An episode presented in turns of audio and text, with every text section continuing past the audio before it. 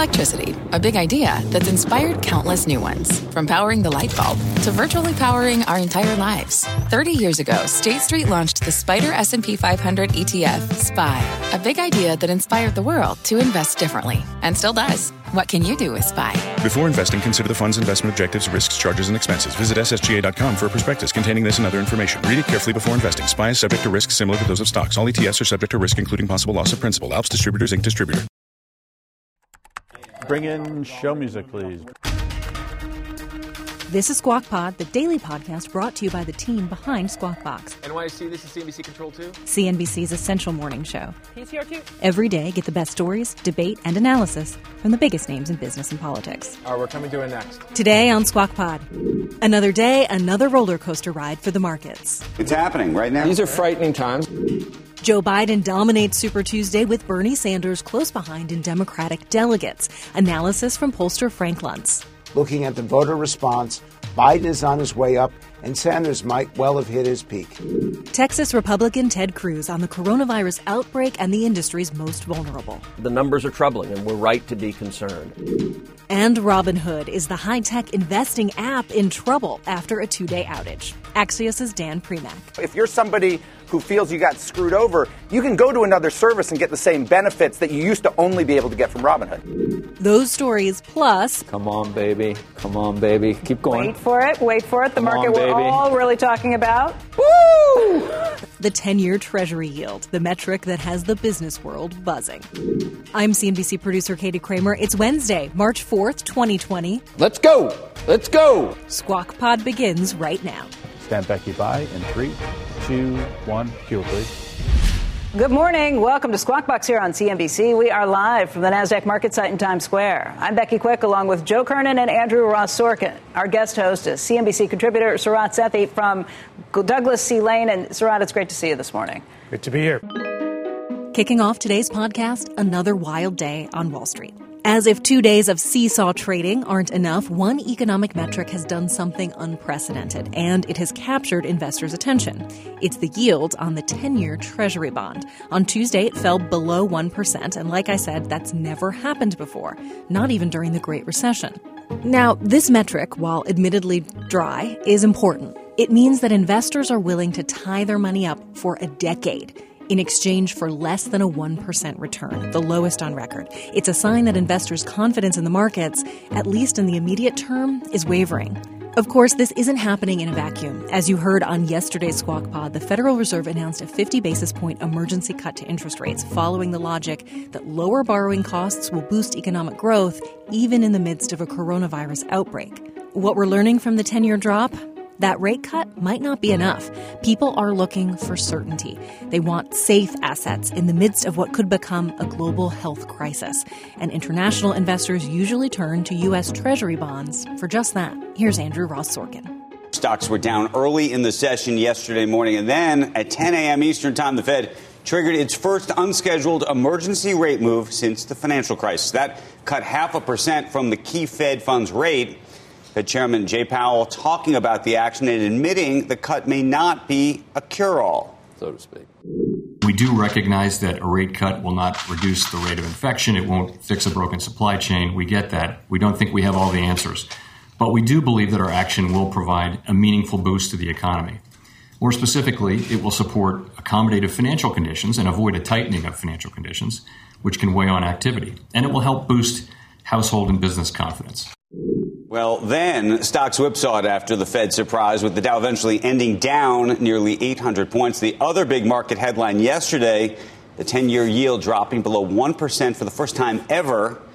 Quite a bit lower. Uh, it was quite a day. It was down. And, uh, We're down about 350, 400 when they did it. Then it was up. You want to get ahead of these things, but can you really get ahead of these things? And do you We think were, it was. we were up 1300 on Monday. That was your day. Remember your? No, I know, your day. I know. That was the. The I'm sort just, of the, I'm just wondering, I what you want him to. I'm not If he's going to have to do I don't this want at some Actually, I do want to know your predictions. No, if he's going to have to do this at some point, would have you preferred to him do it next week? I don't know. I think no matter I what don't the Fed does, they're going to get criticized heavily. I, I think this is just a situation where there is no win. It was actually a no lose situation because if they didn't cut, you were expecting, well, why aren't they cutting? Right, they were markets are, down no matter and the markets go down, and they do cut. Then you know, they well, what do they know that nobody else knows? And look, at this point, it's it's pure insurance. It's trying to you know loosen liquidity. Right. And if you look at kind of what they're looking at, I mean, I've already you look at people looking at mortgages; they're already starting to look at mortgages. So I locked consu- in a mortgage rate on Saturday. Right. So, 50 so basis points. The consumer, which is 60 percent of our economy or more, is kind of saying, look, things are going to get a little bit cheaper, and relatively, you know, how much more cheaper can they get? But if you're locked in for a 10 or 30 year mortgage. Well, yesterday was Tuesday. All right. So it went down 800 after that. Right. It's up sharply today. Maybe Biden, maybe the, the you know, Sanders, we're not going to nationalize everything mm-hmm. at, at this point. Maybe Maybe there's enough people over 35. Did you see he won big time? Uh, anyone under 35, we will.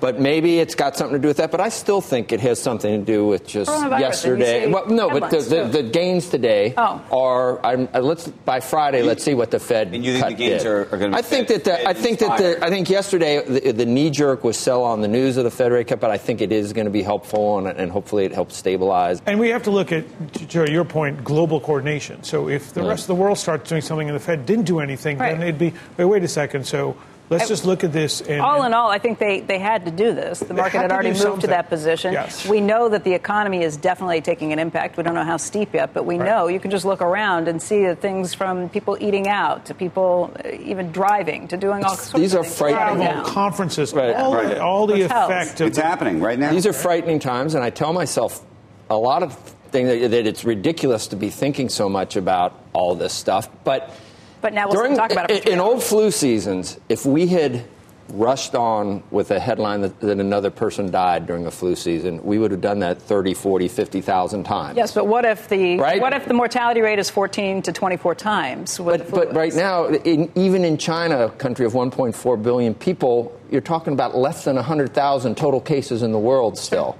Yeah, but don't you, don't you think that in the next week we're going to hear big numbers?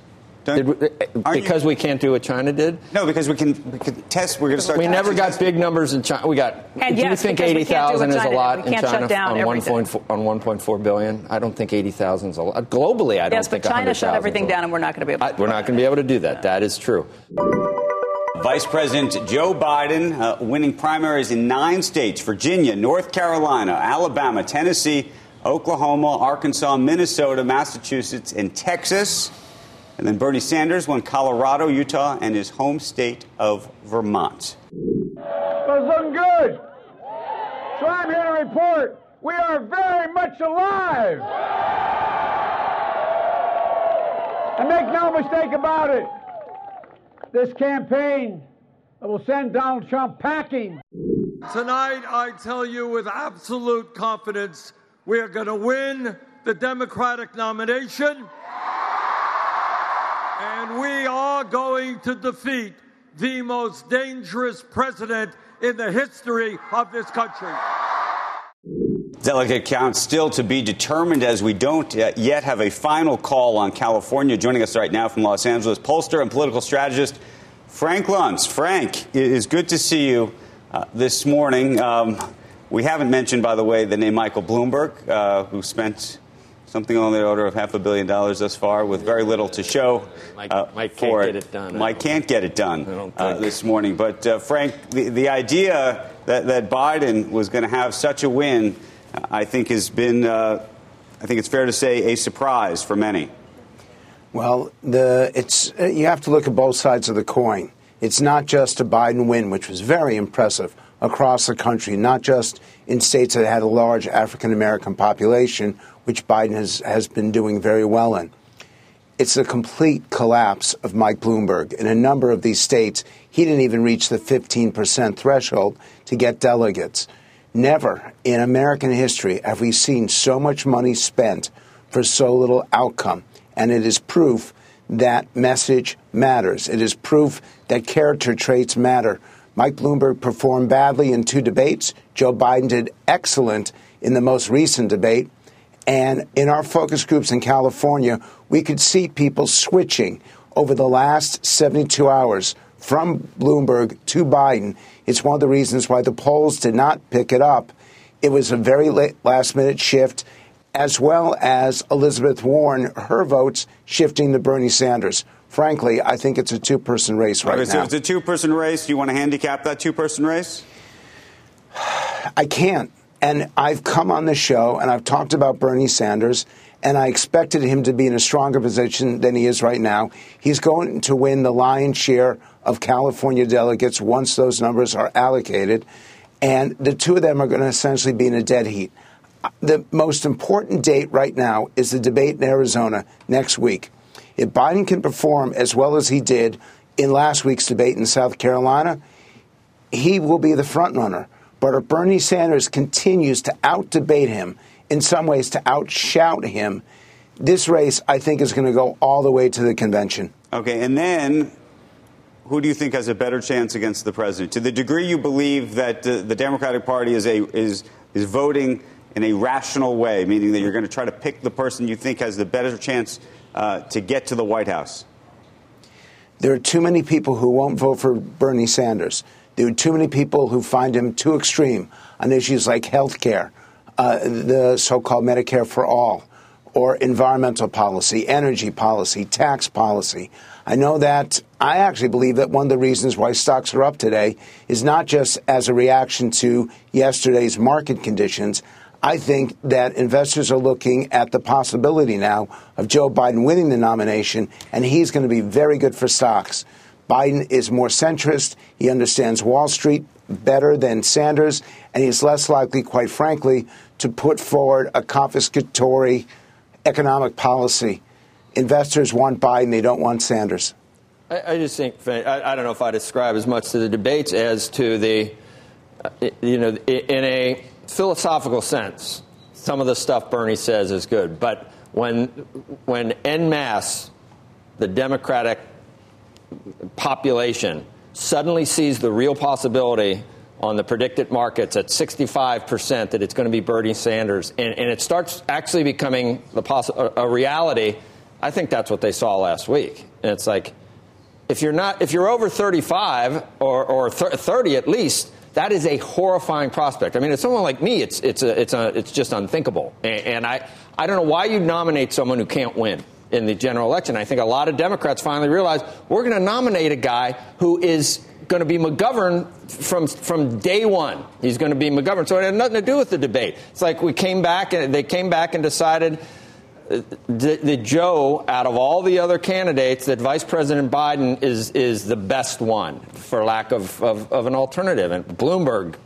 you know, a, a billionaire, and that. I, I was going to ask you, Frank. I, I, can't remember exactly what I, I thought you were kind of positive about Bloomberg. What what is your most in the last 10 appearances on Squawk Box, what's the most prescient point that you gave us over the last 10 where you were absolutely right about? That Democrats, and I've said this again and again, Democrats will not vote for billionaires. They did not vote okay. for I Tom thought you Steyer. Thought that money could. Do, I thought you said don't underestimate him. Money can go a long way.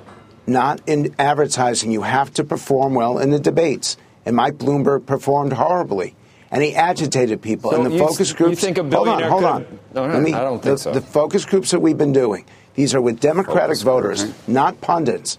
Those focus groups were showing us that people were leave, leaving Mike Bloomberg in droves for Joe Biden. They found Biden, particularly over the last week, South Carolina. Just because of the it, debate performance, you think? The debate performance, the speech that he gave in South Carolina. We saw right. it last night. Joe Biden is hitting his stride. This was not the same Joe Biden that began the debates six, seven months ago. But, but, he's pa- but Frank, the, the, he, he, is just as likely to have the same type of gaffes that he's had over, you know, in, in, terms, in terms of public speaking gaffes. That's not going away, right? Well, that's why we ha- that's why I'm telling it, viewers to watch the debate in Arizona. I think that it's going to matter tremendously, and Biden is is gaff prone, but at his best he is a very strong candidate. Right. He delivers a very powerful, passionate speech. And in looking right. at the polling data, looking at the voter response, Biden is on his way up, and Sanders might well have hit his peak. Uh, Frank, really, really quickly, uh, what does this say, though, about, about not just Michael Bloomberg, but the idea of spending lots of money? I'm thinking of Tom Steyer and everybody else. Is, is it, there, a, is there a walkaway lesson from this that this is not going to happen again? Uh, they may still try. Republicans don't hate money. Republicans don't hate billionaires. Democrats do. And the fact is, if you're wealthy and successful, the Democrats are not going to vote for you. It's just a fact. How do you like the media's performance? Uh, let's see, we went from maybe Warren to Kamala Harris to Mayor Pete. Then Klobuchar had a, a short little time in the Senate. They couldn't hit, if they fell out of a boat, they couldn't hit water, Frank, in terms of what was going to happen here. They, they, they mix up what they want as, as completely compromised media, saying they're non biased.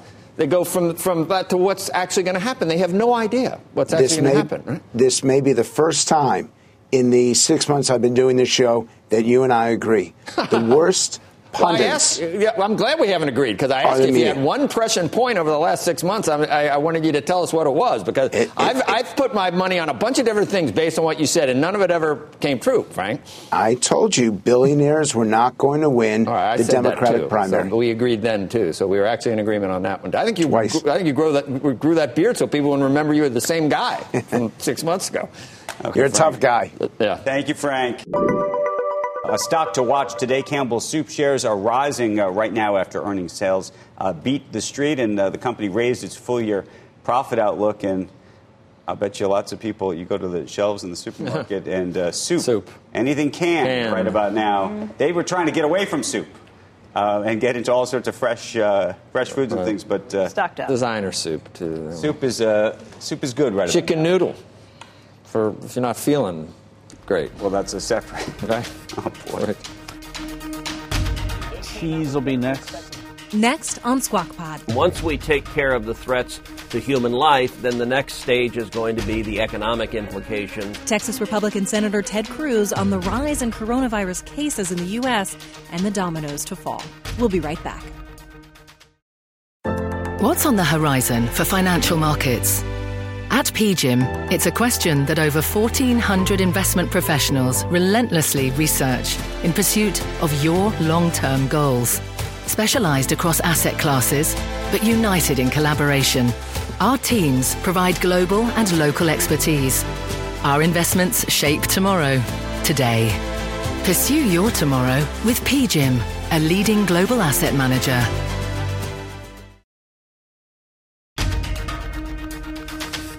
Track Pro A. This is Squawk Pod. Here's Becky Quick. Up and Becky.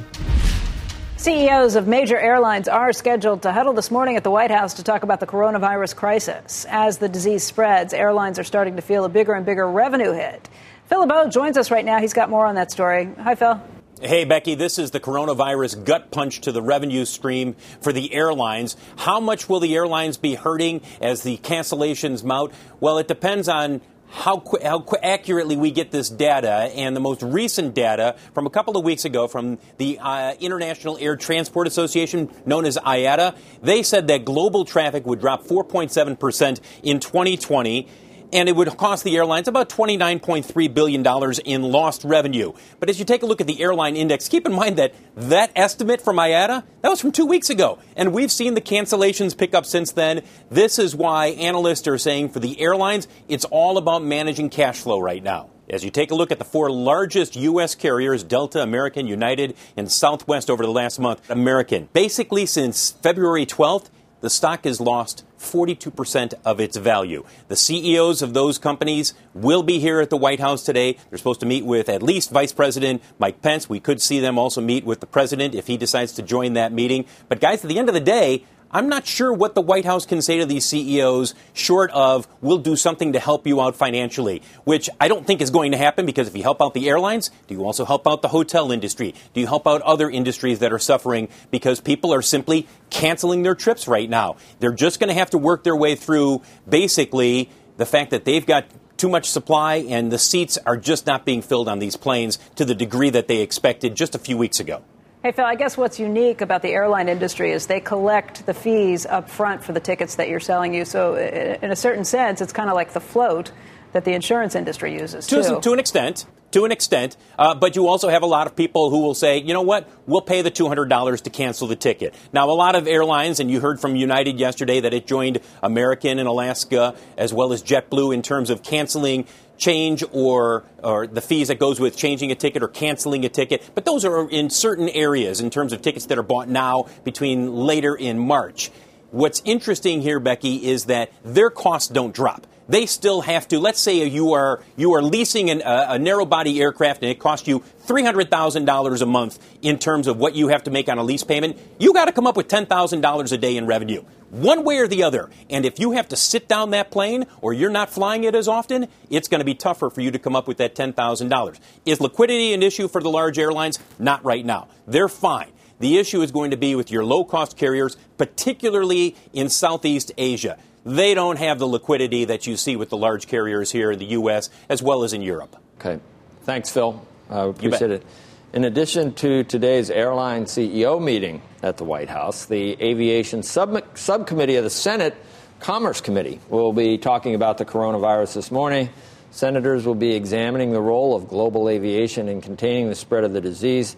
Texas Senator Ted Cruz uh, joins us now. He's the chairman of the Aviation Subcommittee. It's been a while, Senator. It's good to see you. We, we were just talking off camera, Becky and I, about um, what is Rutgers uh, suggesting nobody go abroad. It, it, said they made the decision this week to cancel all of their spring break semester study mm. abroad programs and their international spring break programs. And the president says that staff and students really shouldn't travel overseas. So, at all. I mean, who would go overseas now, uh, Senator? And, and, and not only that, but what, what, how do we help the airlines? And what, what, what are you going to be looking for today and as far as questions from, from the executives? Well, I think the risk profile varies depending on what geographic area you're looking at. And, and what's important is that we actually follow the science here, that we listen to the scientists and the experts, and that we do everything we can to contain this outbreak and, and to prevent it from becoming a, a full fledged pandemic. Uh, the numbers are troubling, and we're right to be concerned. As, as we sit here this morning, we've got over 93,000 confirmed cases of the virus.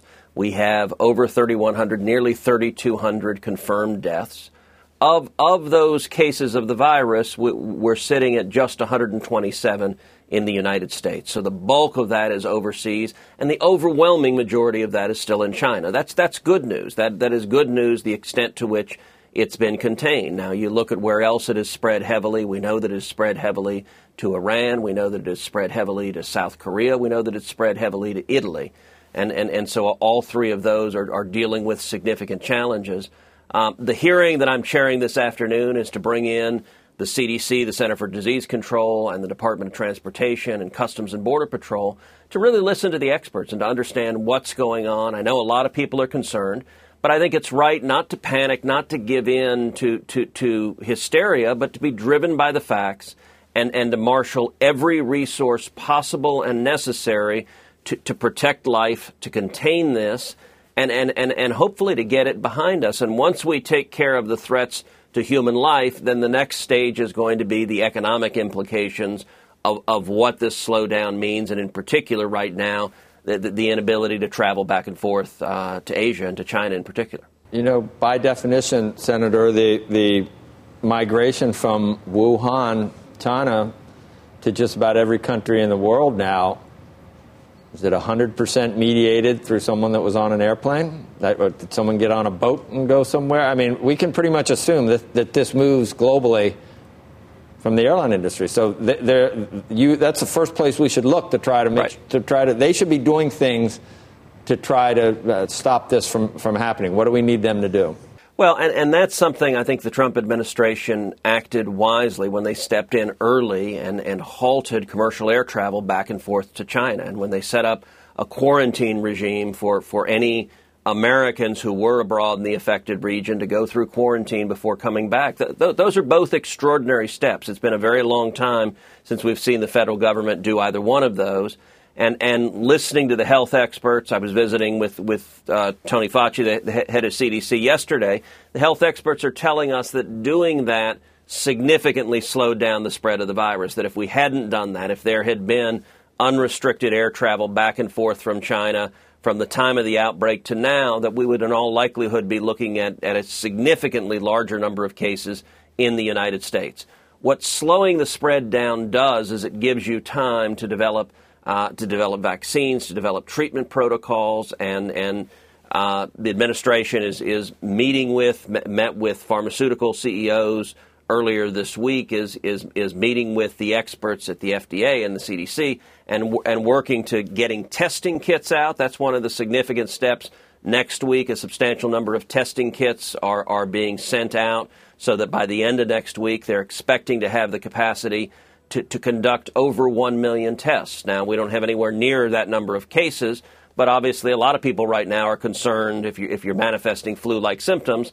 Uh, a lot of people are wanting to get get checked out, get the test, and so I think they're stepping forward proactively to get those tests out and available. People are still coming in from around the world, though, and, and if they're asymptomatic or if they're, we don't have tests, I, I don't see how you know we, we can expect to be uh, you know expect to be screening people at this point. We're just we're not screening people, are we? Well, it, it is a challenge. We are certainly uh, screening people if they're coming from if they're coming from China or the Wuhan region in particular we're not allowing commercial air flights, and so that limits right. some of the flow. Well, now we got it's, Italy it's, and we got how many places? I mean, you, you, intra, uh, should we be and, and just, screening people from Washington State going and, to other parts way, of, uh, when of we the say United screening, States? We're just talking about seeing if they have a temperature. Right. We're not seeing if if they actually have the coronavirus.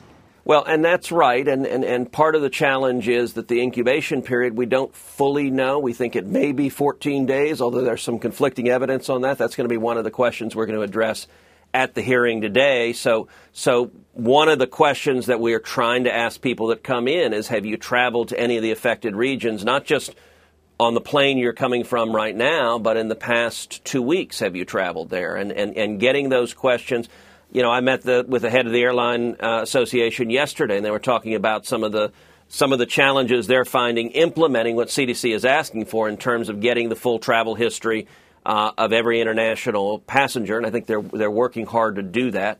Uh, one of the challenges is also is that CDC is wanting airline employees to take temperatures uh, of passengers before they board. Airline employees naturally are are hesitant to do so. They're not healthcare professionals, and, and so some, some of the ticket agents are saying, wait a second, why am I taking a temperature? That, that, that seems a reasonable question for an employee, an airline employee, right. to be asking. Hey, Senator, what, today's Wednesday, right? So Super Tuesday was yesterday, yeah. was it not? Okay, so we saw what happened uh, in, in the great state uh, of Texas, and I'm just wondering – I mean, you, you've spoken passionately about Cuba and, and, and your feelings on, on the Castro regime, et cetera. Seeing Bernie Sanders, are you, are you gratified that, that Texas gave the vice president a big win, or would you rather have Donald Trump face Sanders because he might do better? Where are you on that? You got any comments on that? How, how do you look at it? It's like oh, enemy look, I, my enemy is. I don't know how to how to view it. Uh, I'm certainly grateful that Texas didn't vote for Bernie. There are a lot of things Bernie embraces that I think are really wrong and really dangerous. And I, I serve with Bernie. He's a true believer, but but he is a socialist.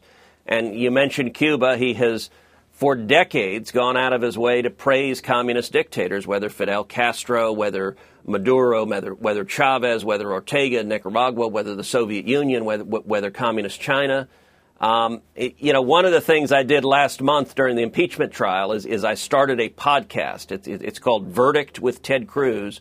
And, and it went from being non existent to it became the number one ranked podcast in the world. We had, had over four and a half million downloads in, in just a few weeks.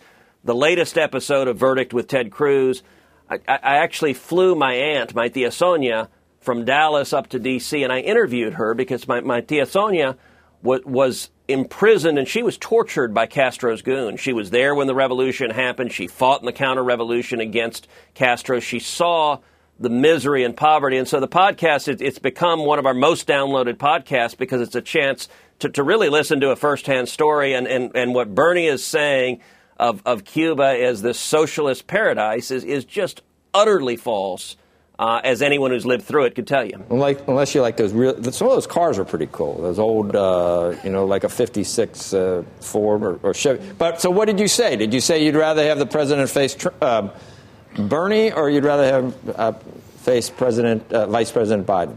Uh, you know, Bernie scares me. And the reason Bernie scares me, I, I, know a lot of Republicans that are that are celebrating every time Bernie wins. Yay, let us run against Bernie. He's so extreme that, that, that Trump gets reelected. The thing that scares me about, about Bernie is we're a divided country. There is a chance this country could elect a wild eyed socialist, and you want to see something that would do devastation to our economy, to people's lives. That worries me a great deal. I'd rather not even roll the dice. So personally, I'd rather Biden because he's at least in terms of the Overton window, he's at least slightly closer to rational. He's still very liberal. I mean, I mean, what Yeah. qualifies as moderate in today's Democratic field is Right. it has moved He's dramatically Beto in from a charge few of years guns. ago. That's uh, that, that's That- telling right there. Uh, That's exactly right. What's All right, Senator. Huh? All right, Senator. Uh, anyway, Senator Cruz, thank you. So Always a pleasure. I, I might listen to a Tom Cruise podcast. I don't, what, what's the name of yours again? Cruise on Verdict. Verdict. Verdict. Verdict You with have Ted more Cruz. listeners than the Squawk Pod. I don't. Uh, do you think that uh, we have a We, podcast? not only that, we passed Joe Rogan. We rose to number one. Well, when you pass Squawk Pod, we'll uh, come back. I'm, I'm not uh, granting you that right now. Anyway, no, you probably are. Next on Squawk Pod, Robinhood's mishap. Axios' business editor on the app outage that might have cost millennials a lot of money. For its most regular users, it's a mess. At the UPS store, we know things can get busy this upcoming holiday. You can count on us to be open and ready to help with any packing and shipping or anything else you might need. Is there anything you can't do? Um, actually, I don't have a good singing voice. the UPS. Nope. But our certified packing experts can pack and ship just about anything. At least that's good. The UPS store. Be unstoppable. Most locations are independently owned. Product services, pricing, and hours of operation may vary. See Center for details. Come in today to get your holiday goodies there on time. With the Wells Fargo Active Cash Credit Card, you can earn unlimited 2% cash rewards on purchases you want and purchases you need. That means you earn on what you want, like trying out that new workout class, and 2% cash rewards on what you need, like a foam roller for your sore muscles. That's the beauty of the Active Cash Credit Card. It's ready when you are with unlimited 2% cash rewards. The Wells Fargo Active Cash Credit Card. That's real life ready. Terms apply. Learn more at wellsfargo.com slash activecash. Welcome back. I'm Katie Kramer, and you're listening to Squawk Pod. Three, two, one. Q Andrew. Good morning. Welcome back to Squawk Box right here on CNBC. I'm Andrew Ross Sorkin along with Becky Quick and Joe Kernan. Our guest host this morning, CNBC contributor Sarat Sethi of Douglas C. Lane. Trading app Robinhood suffered a second outage yesterday. That app was down throughout Monday, leaving users unable to take advantage of the largest ever point gain in the Dow and was fully operational by noon yesterday as stocks fell after the Fed's surprise rate cut. Reports say that the trading app now faces regulator scrutiny. Joining us right now for a look at how this will impact Robinhood's reputation is Dan Primack. He is business editor at Axios. And Dan, Robinhood has been the darling for a long, a long time. They set the standard of zero cost trades. Now you see this happen. What does this tell you? Uh, well, it's a disaster, obviously, for Robinhood, and particularly kind of for its high volume users. Now, remember, lots and lots of Robinhood users didn't really, ex- they experienced an outage, but they probably didn't notice, right? Because they weren't necessarily trading over the last two days. But for its most regular users, it's a mess. And, and the thing about Robinhood is, while it's got a really clean interface and people love that, and there's a cash management feature, a big piece of it, that zero dollar trades, Everybody else has followed suit on that starting last fall, so that's no longer really a differentiator for them. So if you're somebody who feels you got screwed over, you can go to another service and get the same benefits that you used to only be able to get from Robinhood. What, what was the problem? Too much trading activity? Were they, their systems just not ready for it? Uh, we don't exactly know. Uh, they provide. They, they originally said, "Oh, our systems were having problems communicating with each other." They then took about 24 hours to come out with a statement, no apology, but a statement last night yeah, which said that basically their DNS didn't work. They got overloaded by too much activity. Uh, there's a bunch of engineers on Twitter who are kind of questioning pieces of that, don't quite understand it. There's going to have to be a serious audit of this, a third party audit to figure out what really happened. Do you see kind of movement now towards the Schwab's, Fidelities? I mean, we saw Schwab is, is buying TD. Uh, E-Trade is not going to be part of Morgan Stanley. I mean, all this was caused with zero trading. Um, so, you know, a year from now, do you think Robinhood still exist? Because individual investors can do all this themselves. Well, I think it'll still exist. I think one of the questions is: Is someone going to buy Robinhood? And and if the, and if somebody was thinking about it, particularly, you know, when Morgan Stanley announced the E-Trade deal, a lot of people jumped and said, "Oh, someone's now going to try at least to buy Robinhood." Uh, why wouldn't you? It's very popular. You know, one of the things about Robinhood is even after everyone went to those zero trades last October. Robinhood's user base grew. In fact, it grew faster in Q4 than it grew in Q3. It grew faster, I am told, in January and February than it did in Q4. So it was still expanding. Robinhood was a wonderful acquisition target for somebody else who wanted to rival what Morgan Stanley did. What happened over the last two days, though, clearly puts that into question. And what do you think regulators are going to do? Uh, well, I think they're going to look. You know, it's interesting. Uh, there is a law uh, that on the books here that Congress could actually theoretically take a look at this, although it's supposed to be based more on bigger systemic issues, for example, like the flash crash. You know, what happened with Robinhood affected Robinhood users. It didn't affect the markets as a whole. But look, regulators are going to have to take a look at this. And as I said, there is going to have to be a serious tech audit. Uh, what Robinhood has said so far just doesn't cut it. How many customers do they have? I honestly I don't know the exact answer except to say a lot, and, and it definitely skews younger. They are they are known as a millennial focused company. So you think they still would be an acquisition target just at a lower price? I, I, think so. And look, you know, obviously we'd be talking longer term. Anybody, and I don't have any information that somebody was in talks to buy them tomorrow, but anybody who was clearly is going to want to understand what happened, you know, and why the, the outage happened. But yeah, they could definitely still be an acquisition target. They're still a very popular company. They still run a lot of trades. There is, though, probably a new litigation risk now. I mean, you'd have to be able to prove i don't know how you would prove that you were going to make trades but if you right. were a robinhood user and if your money was sitting inside of robinhood and you didn't get to play on the biggest gain in points day ever for the dow you've got to think there's going to be a class See, action I think, lawsuit i think anybody who that. tried to log in that day who couldn't actually has a claim yeah. Well, Ir- irrespective absolutely. of what kind you don't of even know what they were going to do. You don't even know if they were. You just don't even know what the they're going to do. But if you were trying to log in and you couldn't yeah. on that day, I think you have a claim. By the way, just uh, uh, to answer your question, it's a little over 10 million users right now. Wow, there you go. That's substantial. What's worse, that not being able to get in that day or watch the down you know, day. Yeah, trying to you know back in '87, no one was picking up the phones. Um, well, look, yeah, I mean, Robin, Robinhood, unfortunately, I mean, it it, sta- it came back online after a couple trading hours yesterday. In theory, maybe you could have, you know, if, if, you couldn't get in on the upside, you also couldn't get in on the downside. But I guess That's you only got in on the saying, downside right? yesterday. You, you missed on both sides. You know, you missed the whole turn up and down. Dan, thanks. Good to see you. Thank you. That's the show for today. Thanks for listening. Squawk Box is hosted by Joe Kernan, Becky Quick, and Andrew Ross Sorkin. You can tune in weekday mornings on CNBC at 6 a.m. Eastern. Anchor School 101. To get the smartest takes and analysis from our TV show right into your ears, subscribe to Squawk Pod wherever you listen to podcasts. On Apple Podcasts, please leave us a rating or take a few minutes to write a review. That helps other listeners find Squawk Pod. We'll meet you back here tomorrow. We are clear. Thanks, guys. With the Wells Fargo Active Cash Credit Card, you can earn unlimited 2% cash rewards on purchases you want and purchases you need. That means you earn on what you want, like trying out that new workout class, and 2% cash rewards on what you need, like a foam roller for your sore muscles. That's the beauty of the Active Cash Credit Card. It's ready when you are with unlimited 2% cash rewards. The Wells Fargo Active Cash Credit Card. That's real life ready. Terms apply. Learn more at wellsfargo.com slash activecash.